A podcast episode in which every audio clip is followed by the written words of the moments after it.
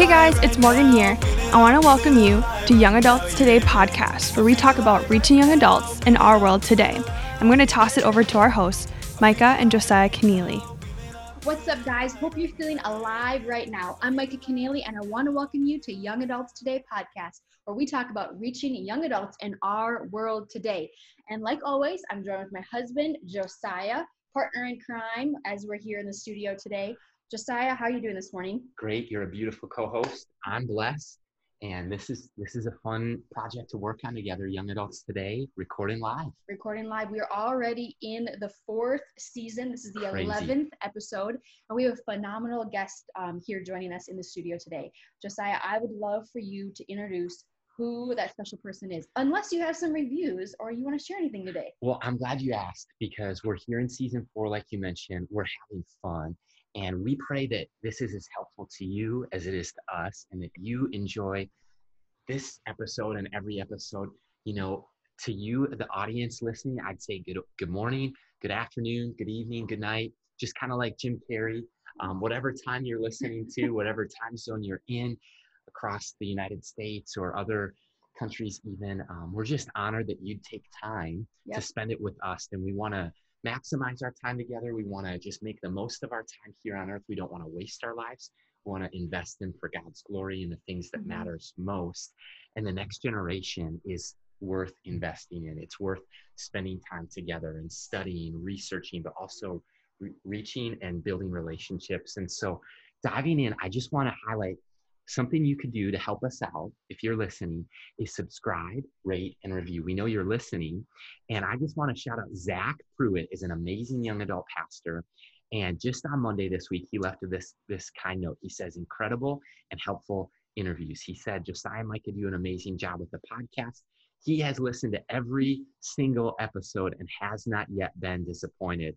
So, man, he is encouraged and learning something. Thank you for this. So, Zach, shout out to you. Great job. Keep up the awesome work. And we want to dive into today's episode. That's right.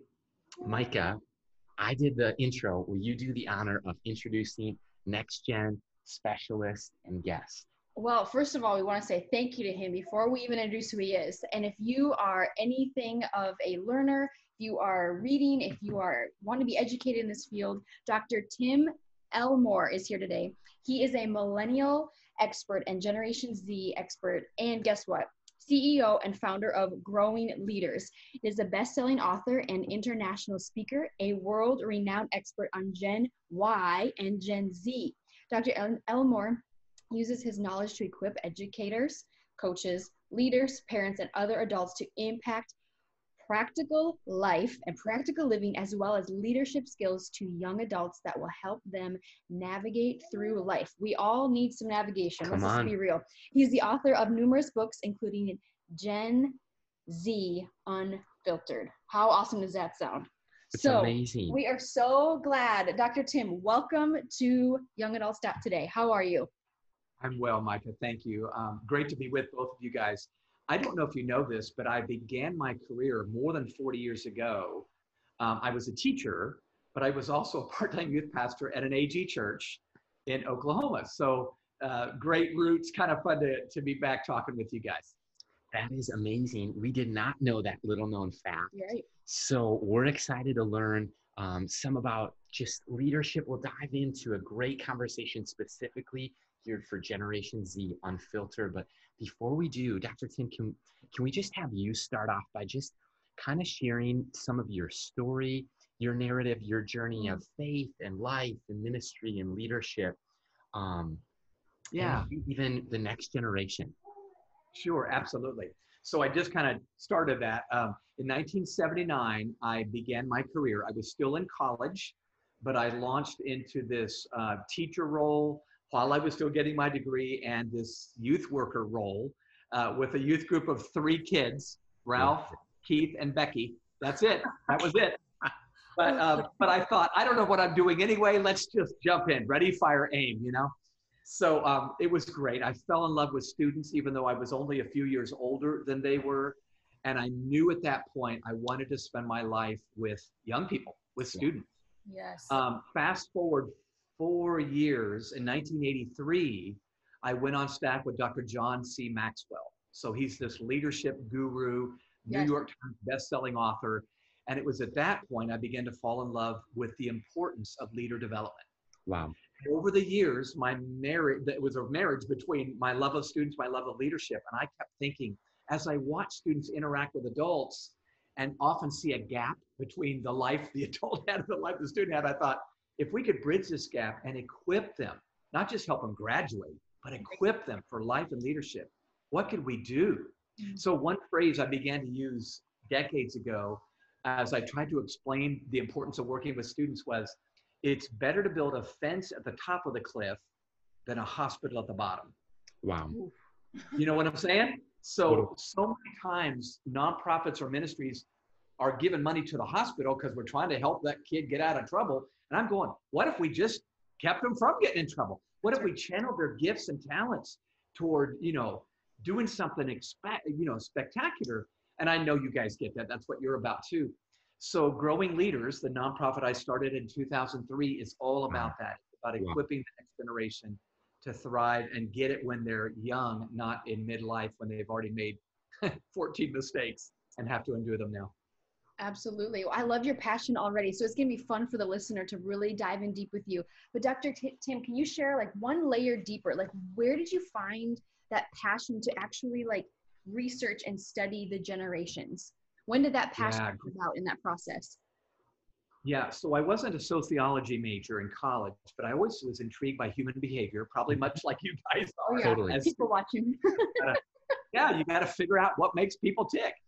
So it was the year 2000, man, 1999, 2000, that I really began to see this beginning gap that I felt like I noticed between the emerging millennial generation, which was just coming of age, Mhm. and the boomers and the Xers that were already saying, I don't know if I understand these kids. What's up with this? You know, these lazy slackers, they're entitled, they're, you know, blah, blah, blah. In fact, a negative narrative had already begun, as you guys well know. Right. And I thought, we got to shore this off of the past. So um, in 2001, I did a book called Nurturing the Leader Within Your Child from Thomas Nelson Publishers. And I put the first chart, generational chart in. I was a novice, but I thought maybe this would help moms and dads. So fast forward, you know, now 19 years, this is a huge part of what we do is helping the adult leader, whether it's a pastor, teacher, coach, employer, or mom or dad, Right. try to figure out who this next generation is so we can lead them redemptively rather than, I don't know, angrily and frustratedly. So that's, I don't know if that answers your question, Yeah. Micah, but that's kind of how I got into this gig. Yeah. Well, man, this is Uh. we're we're you're getting like my He's mind. taking notes. Yeah, Let's you're, just get- say that. you're getting my mind intrigued, and I can't wait to just pick your brain some more. But I think many people a great place to start perhaps is like so many leaders, Mhm. listeners, learners are confused about what generation is which. And Yeah. who are the diff- like who makes up millennials? What exactly is Generation Z? And so maybe to just build a framework or to give context and even a fun spin off of that is we just had a daughter 12 weeks ago at the time of recording Yeah. This episode. So she was born 2020. So the bonus 2.0 question is like, first, can you describe millennials? Who are they? Generation Z, who are they? And if somebody was born as a COVID baby, Yeah. 2020, what are they going to be? And could you just give us a brief synopsis of what you're spy- finding from these new generations? Okay, so you realize you just asked 14 questions. You do know Yes, that, don't I you? realize that. Unapologetically, right? We're right? on the same page, Dr. Tim. I'm a curious one. Okay. So let's start with the most current. Congratulations on the birth of Aurora. How fun that is. Oh, Thank you. And a COVID baby. You'll always have this in your memory banks that she was born during this coronavirus time. So um, social scientists would call her an alpha uh, generation baby. Okay. So it's the generation that follows Gen Z. I guess we went from Z back to A. You know, Start over. so um, uh, the alpha generation is already so well admittedly they're so young we don't even know yet what's going to mark their their life. They're too young to measure et cetera et cetera. Mhm. but let me go back to millennials and gen z because that's really who young adult pastors and teachers are working with. Um, the millennials are the young adults now that we have been talking about for almost 20 years. Howe Strauss wrote a book in 2020, uh, excuse me, in the year 2000 called Millennials Rising. It was the first research based book on these young kids that were born in the early 80s. So the millennials, for all your listeners, are, are young professionals now. They're no longer in school.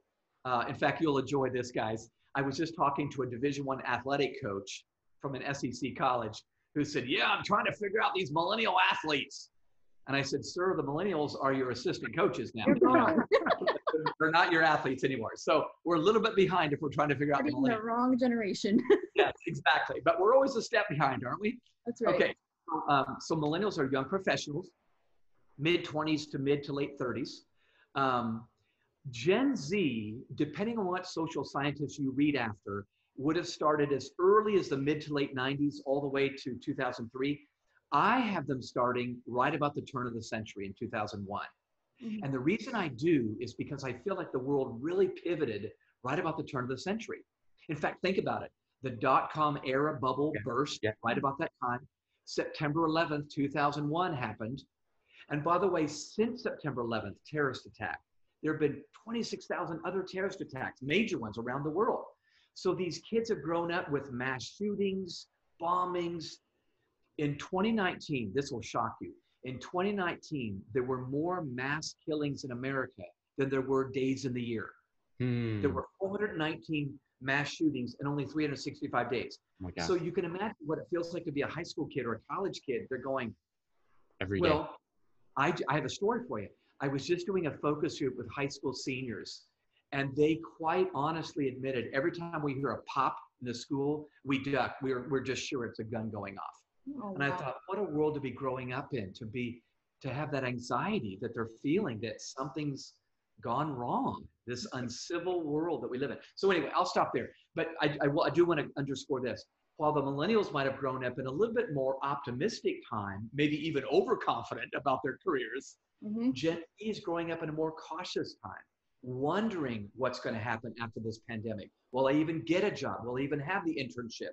Will I even get that opportunity to travel? Maybe not. We're all wearing masks and washing our hands 14 times a day. So I'll stop there. But it's just a different world today that we need- need to be aware of. That's most definitely true. I, d- I know that I'm a millennial, and I think Josiah, you're a We're- millennial. yep, we're So both millennials. Yeah, so we're the millennial generation. But I definitely agree that overconfident. I remember going to college in about 2005 to 2009. Like you walked out of there after a four-year degree thinking that you're going to land a hundred thousand dollar job, but in reality, Yeah. you know what I mean? Like, oh, you're start at the bottom of the pole again. It's like freshman year all over again. Yeah. But I remember walking out getting a four-year degree, business communication. Like, I'm going to land my hundred thousand dollar job. I'm like, why did the university teach me to think that way? I'm like, this is insane. Yes, yes, it's true. Gosh. Well, you know what I often say, you guys, parents uh, of, of millennials, so there'd be your mom and dad, but not just your mom and the millions that raise the kids. The pendulum had swung in terms of the parenting report card, and we wanted kids to feel special, safe, and have high self esteem. So, Wow. self esteem, safety, and security. So, naturally, it was the reputation of give them trophies just for showing up on the soccer team, tell them they're awesome for putting the fork in the dishwasher, you know, you know, the, all those things. And I joke about them, but you guys know that's what our generation heard. So it's no wonder you grew up confident. And I don't think that's bad, but you're right. If there's a big wake up call at 23 when you go, oh my gosh, I'm at the bottom of the totem pole. Why I didn't you don't tell get me a about white that? participation award. Yeah, Oh, that's right. that Yeah, my bosses be clapping for me when I show up at work on time.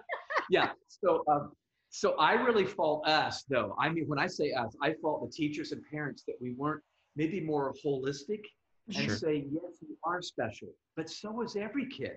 Right. And you know, God loves them all. You know that sort of thing. And then give a real good, complete view. I, I often use the Habitude uh, box tops, Yeah. puzzle pieces and box tops. We're all puzzle pieces, but we got to see the box top to see the big picture. And That's maybe right. we failed giving giving the millennials that big picture. So now we owe it to Gen Z. Yeah. You owe it to Aurora as you raise that little girl. Right. give you the big picture. Yeah.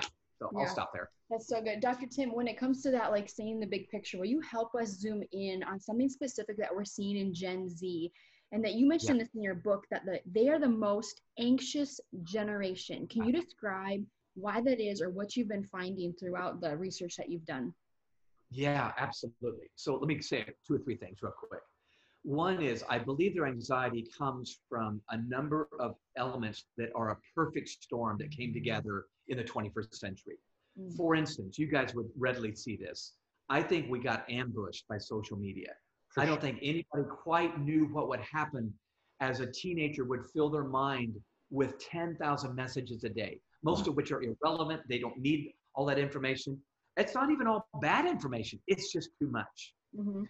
So, Dr. Robert Leahy, a cognitive behavioral therapist, said as we enter the 21st century, the average teenager in America experiences the same level of anxiety as a psychiatric patient did in the 1950s. Holy cow. Wow. It blows my mind. Yeah. Cool. So, a psych patient 60 years ago would be what they're experiencing today. So, I didn't think, I don't think we saw it coming. So now, as you guys work with young adults, college students, young adults, high school students, we just got to know that they're experiencing underneath the surface Mhm. a turmoil, uh, perhaps on the brink of panic attacks. Yeah. And we're going, what do you have to panic about? The life, life is awesome. Well, on the surface. So let me just say one thing to your listeners that might be good to know. On the surface, they may be silly and jovial and you know doing silly things on TikTok and Snapchat, you know, sending memes out and so forth. But underneath, I think there's a there's a marinating, percolating anxiety that we mm-hmm. need to get past the surface and say, how are you really doing? And mm-hmm. I'm hoping that teachers this fall can do that, pastors this fall can do that. Um, so now the second part to my answer, some of the shifts that have taken place from millennials to Gen Z, confidence is morphing into caution. I've already mentioned that one. Wow. Yeah. Yeah. Um, Wow. And spending money is morphing into saving money. So that's a cool thing. Um, I think the Gen Zers have looked at the millennial generation who accrued the largest college tuition debt in the history of mankind. Literally. And and I want that to happen to me. So they're a little bit better at saving, which is a good thing. Um, attacking an education is morphing into hacking an education. Yep. Let me Yep. tell what I mean by that. So uh, Gen Z looks at the millennials and saw so many, uh, so many millennial kids that just bought into what mom and dad said. And what mom and dad said was, just go to college and you get a great job. Well, many of them went to college, graduated, and the great job didn't open up right away. Uh, Mike, you kind of alluded to that thing, you know. And so many, not all, but many had to move back home. You know, they, they were barista at Starbucks, eating mom's grilled cheese sandwiches, and it just wasn't panning out. So Gen Z goes, not going to do that. So many of them, not all, but many, would say, I'm going to graduate from high school and hack my way through my post secondary experience. Yep. I'm going to take a couple of MOOCs, massive online open course, get an internship over there, take a mentor over here, you know, take a trip over here, and their resume will be a hodgepodge of items that they will hand to an employer so she can hire them for a gig. It's called the gig That's the economy. word gig. Yep. Yeah, that's right. Mhm. I do a gig here for a year and a half and have a gig on the side. Do a gig here for two years, have two gigs on the side. It's the Uber mindset. You know, I'm doing Uber. So I just I just think we need to know we can blame short attention spans maybe, and maybe that's part of it. But I think the world is just so different. And Mhm. they're saying, well, a company isn't loyal to me. Right. Why right. should I be loyal to a company? Um, so anyway, it's just it's just kind of a different day. Yeah, I'll let you volley back. I, man, what you just said about like the rise of the gig economy, being fractional workers, um, Mhm. that's something that we're totally seeing.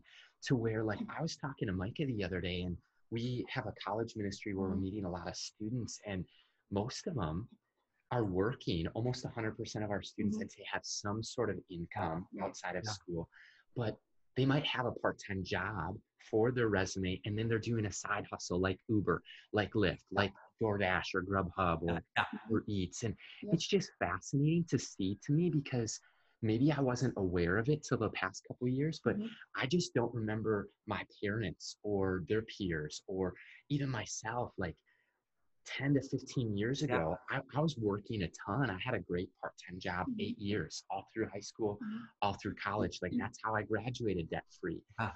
and and so but i see like the rise of the gig economy the fact that so many gen z um, in this generation are saying like they want to be entrepreneurial or can you talk about the gig economy like a little bit more and just maybe the fact that it seems like every day there's a new app that you could use as a side hustle Yes. Yeah. to build a personal brand or Yeah. you know you know what i mean Yeah.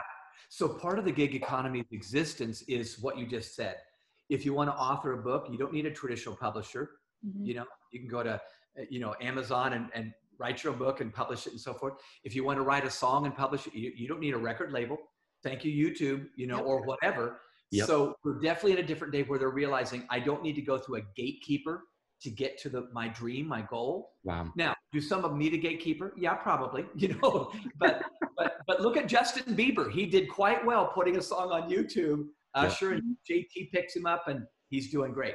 So that's good for us to know as leaders. Is maybe we need to foster this entrepreneurial mindset Mhm. because they don't need a lot of help. You know, at least the traditional help.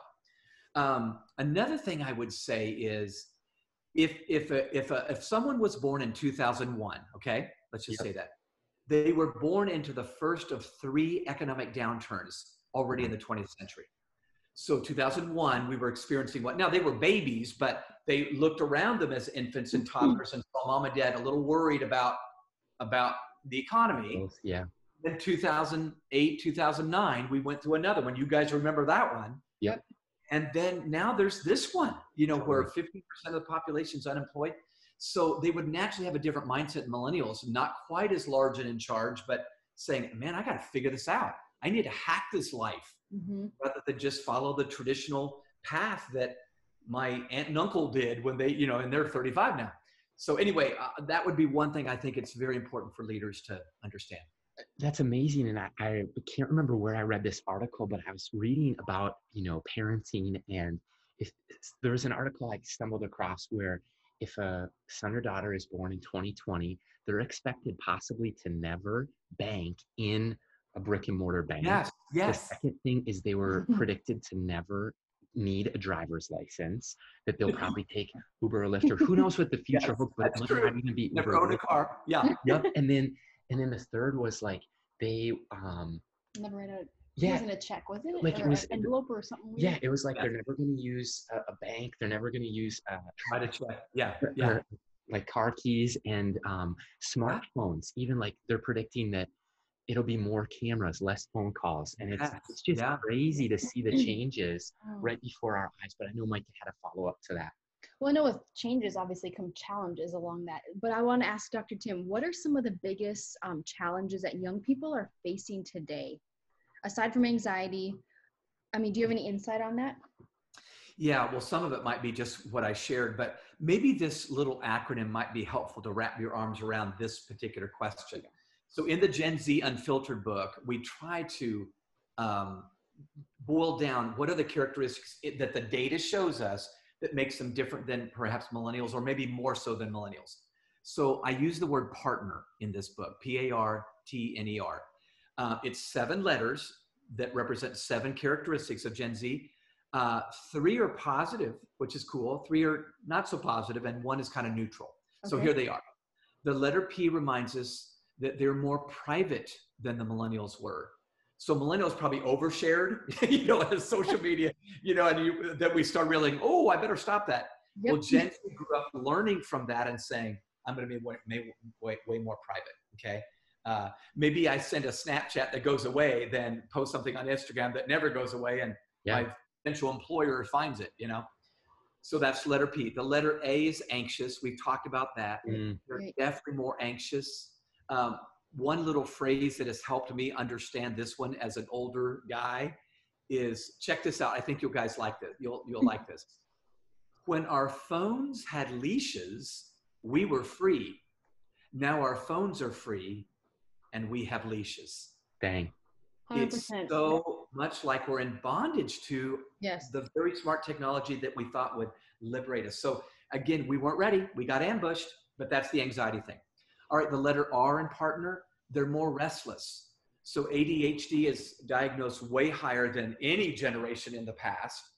Um, and so if you're a pastor or a teacher, just get ready for if you've got 25 young adults in front of you, three or four of them might be really having a hard time sitting still and we better do something. We better experience something, you know they're not, not looking for a sage on the stage with a sermon, you know. Wow. Um, so that'd be restless. The letter T is tech savvy. You guys get this. You Yep. are tech savvy than I am, I'm sure, but it's even more so. Uh, millennials grew up with cell phones. Gen Z grew up with smartphones. Mm, So it's just it's just a, a- it's the it's the intelligence age, not just the the information age. So that would be the letter T. The letter N is nurtured.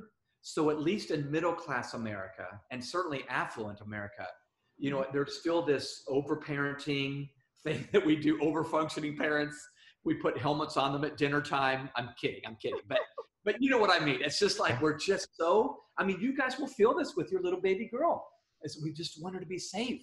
Mhm. And what you're going to have to balance is, well, if we're so preoccupied with safety, will we never let her skin her knee and learn how to be more careful? You know what I'm saying? It's Right, it's exactly. all. But um, anyway, so that's the the nurtured. The letter E is entrepreneurial. So you Wow. alluded to this earlier. Yeah. S- Get this: seventy-two percent of public high school students said they want to be an entrepreneur. Amazing. So instead of working for the big company, which maybe my generation said we wanted to do, Totally. they go, I want to make up something. I want to create something. So I think pastors need to know we need to let these young adults make something, Mhm. own something, do something. Okay, and then the last letter R, and by the way, this is not just for faith based young adults, this is all young adults, redemptive. Mm, They want to do a work that somehow makes the world better totally. that makes the difference. And I know that's cliche, but uh, we need to know they have little interest in making widgets on the assembly line. Not that we thought they would, but they want to do something with an organization that they think this is going to make the Mhm. world crazy better because I was a, a participant in it. So I'll Mhm. stop there. Mhm. To your point, exactly. Last night, Micah and I started this Netflix documentary. She she actually started it, Mhm. and I kind of joined in, and she caught me up. And what's crazy, one of I would say the icons, certainly for late millennials, but Generation Z, Mhm. with the rise of like High School Musical and everything, was a guy named Yeah. Zac Efron. If I say that name, Mhm. you probably think High School Musical, Mhm. maybe Yeah. The Greatest Showman.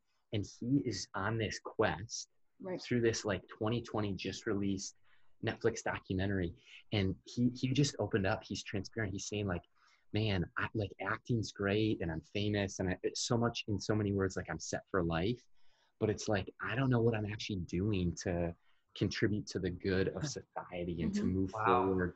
Like, so I, I would say to your point of where you concluded with partner and, Right. and the you know just on that note and and i'd zero in on this like this a lot of our audience dr tim is like pastors like you mentioned christian leaders Mhm. um, college pastors young adult ministry leaders and we have the unique opportunity to invest strategically into the next generation Yeah. and so my question would be with gen z especially if they're on maybe the college campus what advice do you have for them like what what kind of investment can we make and be intentional about And aware of. probably. yeah in, in the process of investing in generation z Yeah, that's a loaded question, you know, Josiah. you always ask loaded questions. Can you imagine Uh, date night with me? Hello. Oh my 14 gosh. questions and loaded ones coming my Yes, way. yes. Most meaningful night of the week, right? There you go. Uh, That's fun. That's so fun. Well, I'm trying to make sure I give you sound bites that a listener can actually use quickly. Yeah. Uh, the first thing that comes to my mind is whenever I'm about to communicate to a young adult, Yeah. university student, young professional, high school kid, um, I would say I always go through in my mind four words that become my my pathway, my my lesson plan, if you will, okay, for communicating. And they they spell the word dice. So I said we got to roll the dice as we communicate with Wow. with Gen Z. So D I C E. The letter D reminds me of the word dilemma. I think we need to start our communication or our ministry with young adults with a problem to solve, not a curriculum to teach. That's great. amazing They, they, they have gotten through curriculum out the wazoo. Uh, in fact, here's what here's how I like to say it. We need to teach them just in time, not just in case. holy That's cow good. Just in time teaching is here's a problem that needs to be solved. Let's brainstorm what we need to do to solve this problem. Right now, it's it's racial justice. That is a problem that needs to be solved. yes Think about it. Through high school and college, almost everything is taught just in case. Just in case you need this algebraic equation, here it is. You I'm know, and they're gonna I will never use this. I will never use this. So we no wonder they're disengaged. We we Mhm. teach it just just a case study. So um, I think we need to start with a dilemma. In fact, start with the why before you get to the what. Yep. If we want to get to scripture, talk about a dilemma that that passage is about to solve. With Amazing.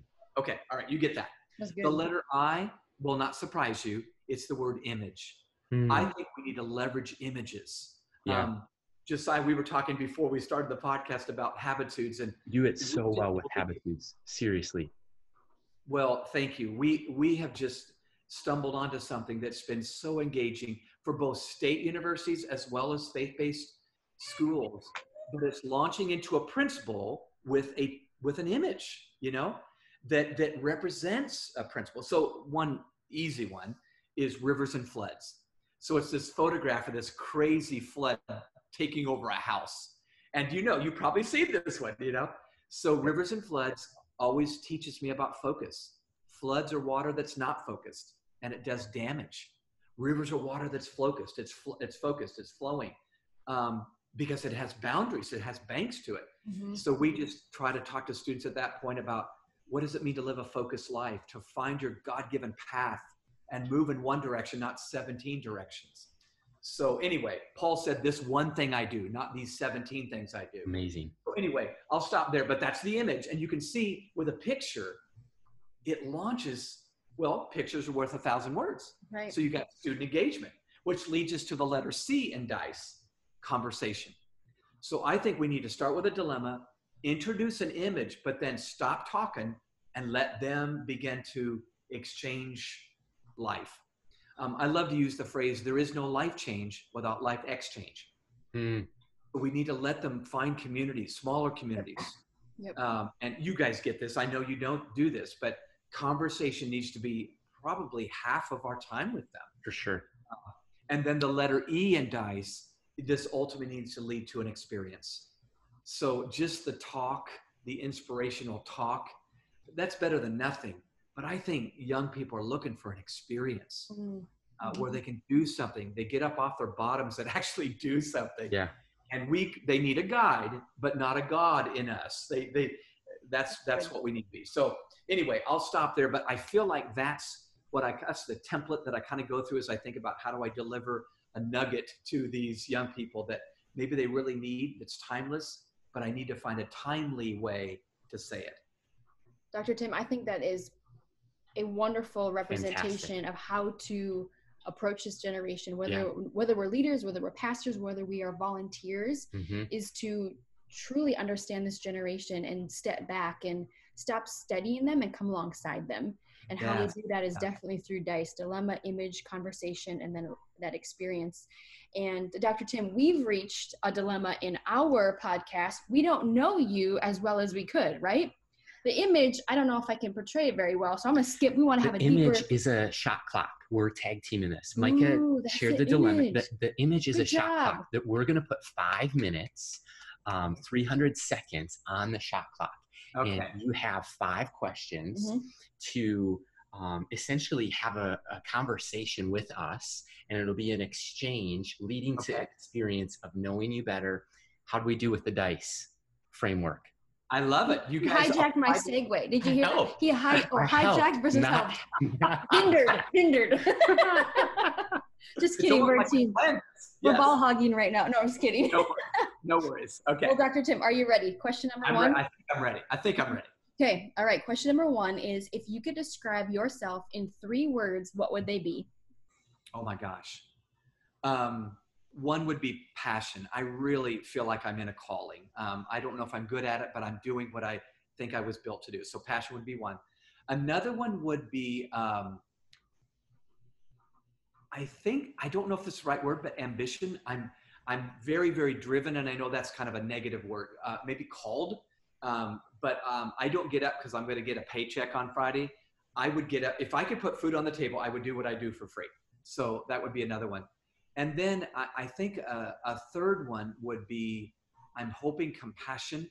What drives me is not competition with another organization, but it's compassion for the end user of our content. So that would be the three words. That's awesome. I love it. And I love your content. Content is such a great word. I've met few people who create more content. You're like this producer of content. And um, so I'm especially curious with this second question because you're an author, you're a writer, you're, you're a wordsmith, and you're an image imagery guy. So are there any words that you live by? You've written a lot of words, but are there any words that you like hold on to that maybe mean more to you than a tweet, but you live by them?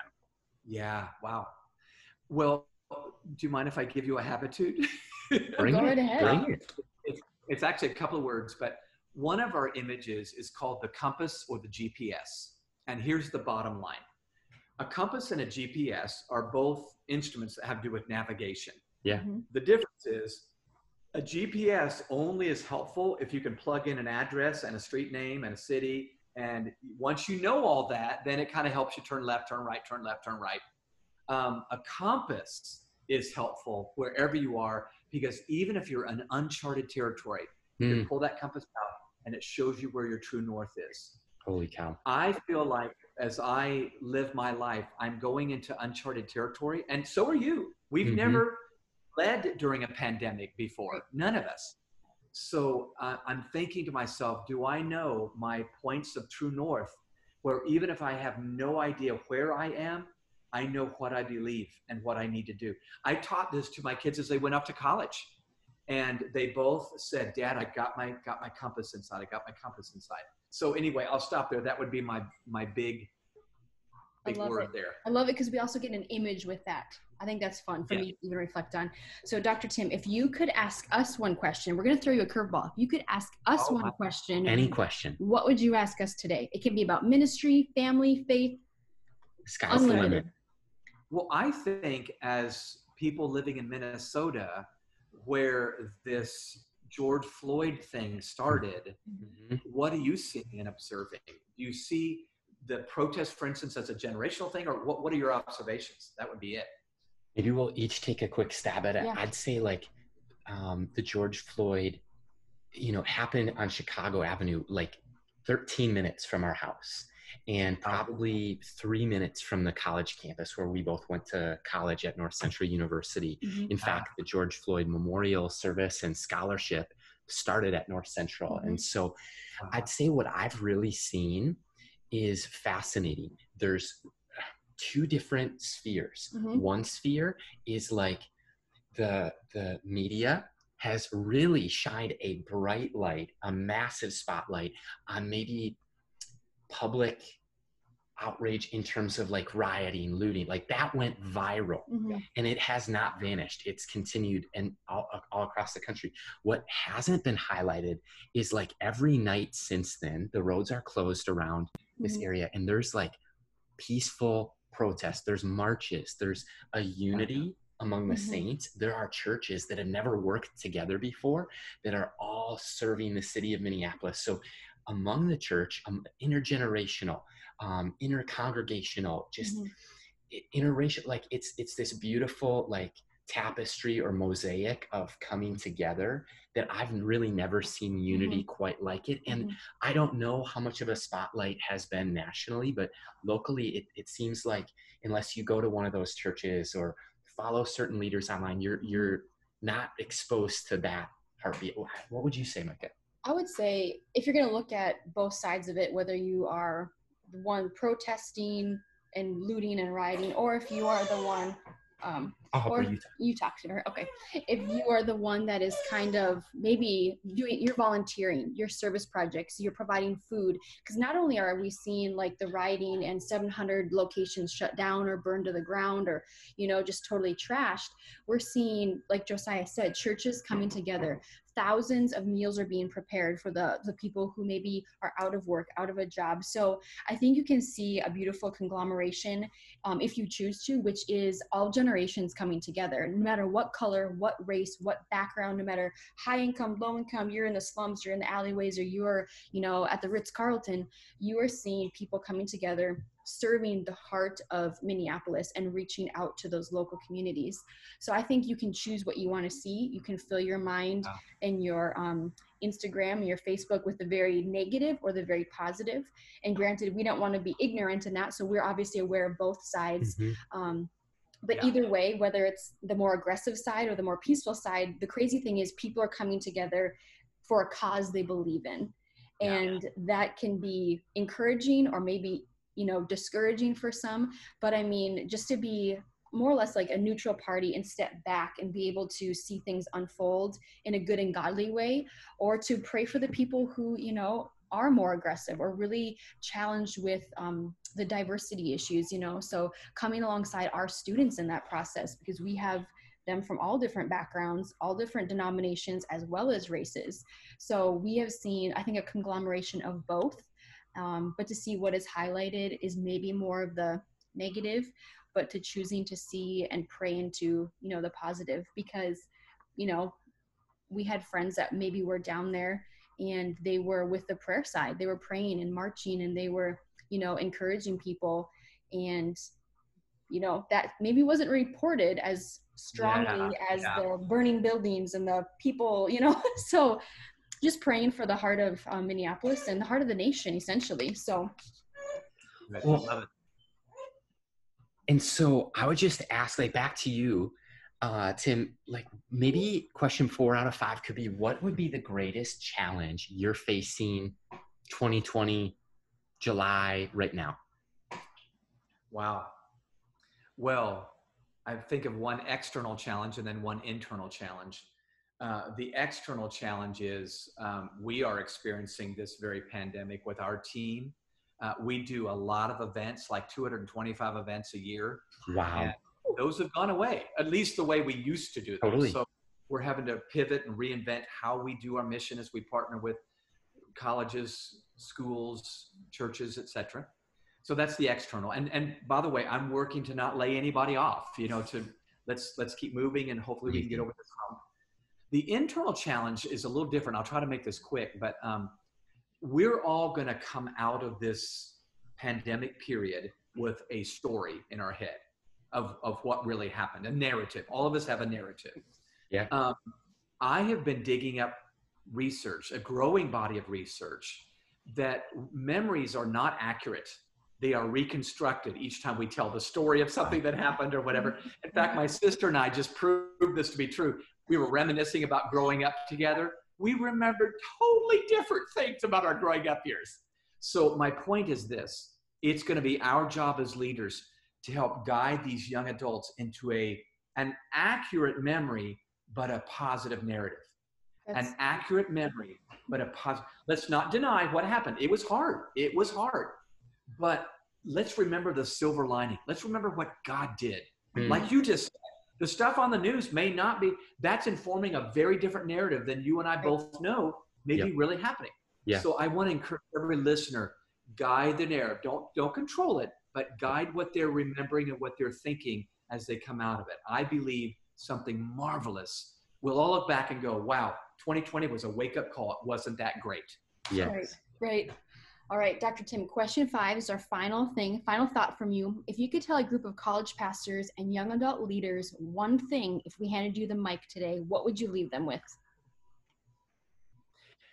Wow, there's several, and I only have time for one, so I'll share one. um, I, I think um, it would be this students need to own their growth. Um, I believe that schools and churches have been very prescriptive in our leadership, as I mentioned earlier, meaning here's the answer, here's the talk, here's the what you need, here's five steps, here's four steps, here's three steps. And all that's good. And none of it's wrong, probably. Right. But I think it's still ours and they're renting their faith, not owning their faith.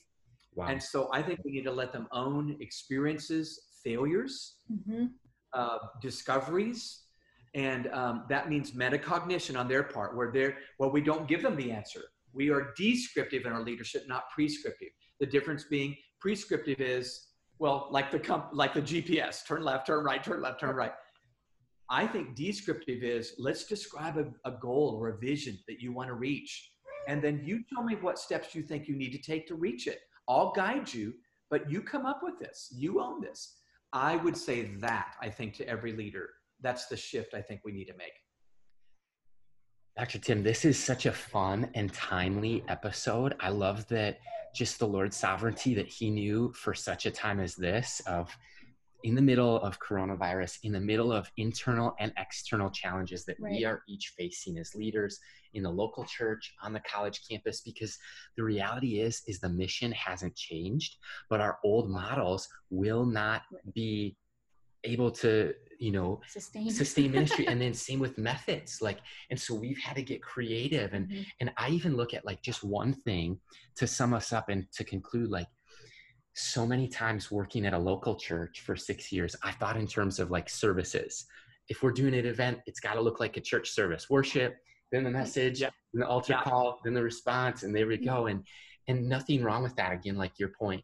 But i think that coronavirus has helped innovate and helped us look at look the mission has not changed that's unwavering. Right. but we're going to be flexible in our models we're going to try some new methods and and the framework that you gave us with dice is so helpful and mm-hmm. I, I, pray that every leader finds that as practical as Micah and i did but dr tim thank you so yes. much for a great conversation today and for joining us if you're listening check out the show notes and we'll have links to find out more about tim elmore growing leaders, as well as his latest book that we highly recommend, Generation Z Unfiltered, when you connect with us online at www.youngadults.today. Until next time, this is Micah, Josiah, and Dr. Tim. Thanks, guys. We're off.